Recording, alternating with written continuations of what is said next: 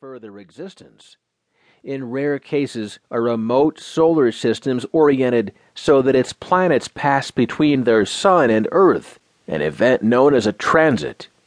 During a transit, the star temporarily dims as a planet blocks some of its light. Transits are powerful tools. Not only can they help reveal a planet's density, a way to distinguish gas planets from solid ones, but they also can allow astronomers to inventory the molecules floating in an exoplanet's atmosphere. During a transit, molecules in the planet's atmosphere absorb certain wavelengths of the star's light, leaving a chemical fingerprint. By deciphering that fingerprint, researchers can deduce the chemical makeup of an alien world. Astronomers so far have used the transit technique primarily with space-based telescopes, such as the Hubble Space Telescope, to investigate the atmospheres of more than fifty exoplanets, most of them worlds the size of Jupiter and Neptune. The puffy atmospheres of giant planets are easier to detect than the relatively slim atmospheres of small rocky worlds. As tools have improved, researchers have started to check out super-Earths, planets that are smaller than Neptune but larger than ours. Though no such planets exist in our solar system, they appear to be one of the most common types in the galaxy.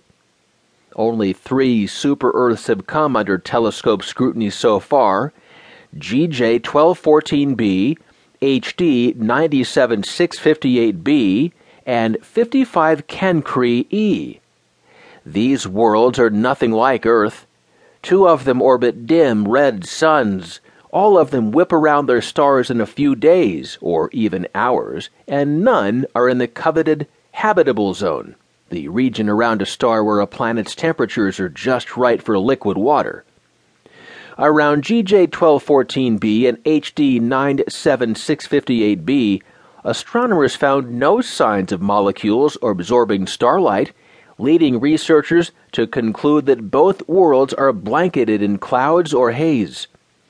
In February, researchers reported signs of hydrogen cyanide on fifty-five Cancri e. If confirmed, it would be the first detection of any molecule in the atmosphere of a super-Earth. These are very challenging measurements, at the limit of the Hubble Space Telescope's capabilities, cautions Heather Knutson, an astrophysicist at Caltech.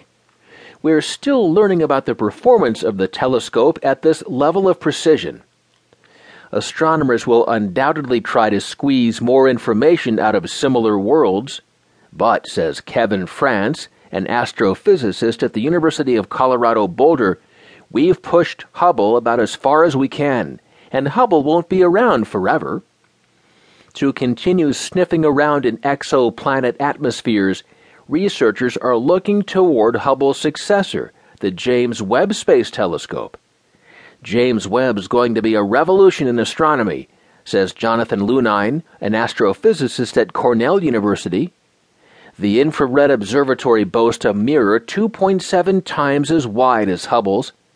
James Webb will seek out the first generation of stars, track how galaxies grow, and, most relevant to the search for life, poke around in planetary atmospheres. Analyzing the atmospheres of planets the size of Neptune and Jupiter should be a breeze for James Webb. These large planets block enough light to make transits readily detectable, and the fluffy atmospheres are easier to measure. Super-Earths, which are smaller with thin atmospheres, are more challenging, but James Webb should be able to investigate a few.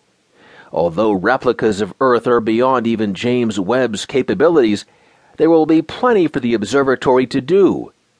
Even if we can't get biosignatures on planets the size of Earth, we're going to find out so much about the nature of exoplanets, Lunine says. It's going to open up a huge number of doors. The trouble with an Earth-like world is that it doesn't transit often, and both the planet and its atmosphere are tiny. It's the same kind of problem an alien group would experience trying to detect us. When viewed from afar, Earth blocks less than zero point zero one percent of the sun.